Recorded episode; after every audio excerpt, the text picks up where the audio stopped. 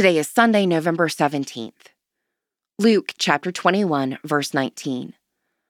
By your endurance, you will gain your souls.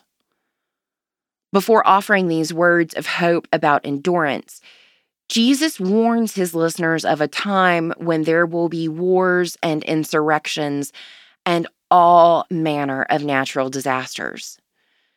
This really gets the conversation going, and Jesus takes the opportunity to explain that things will definitely get worse before they get better. It is a terrifying prospect, especially since we don't have to look too deeply past the headlines these days to feel like we're living the fulfillment of Jesus' prophecy.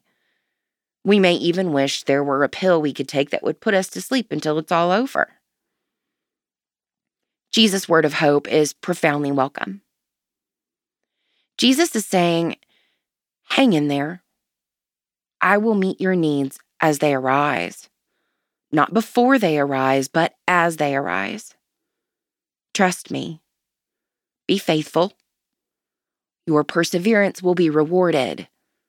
And believe me, what's coming is well worth waiting for.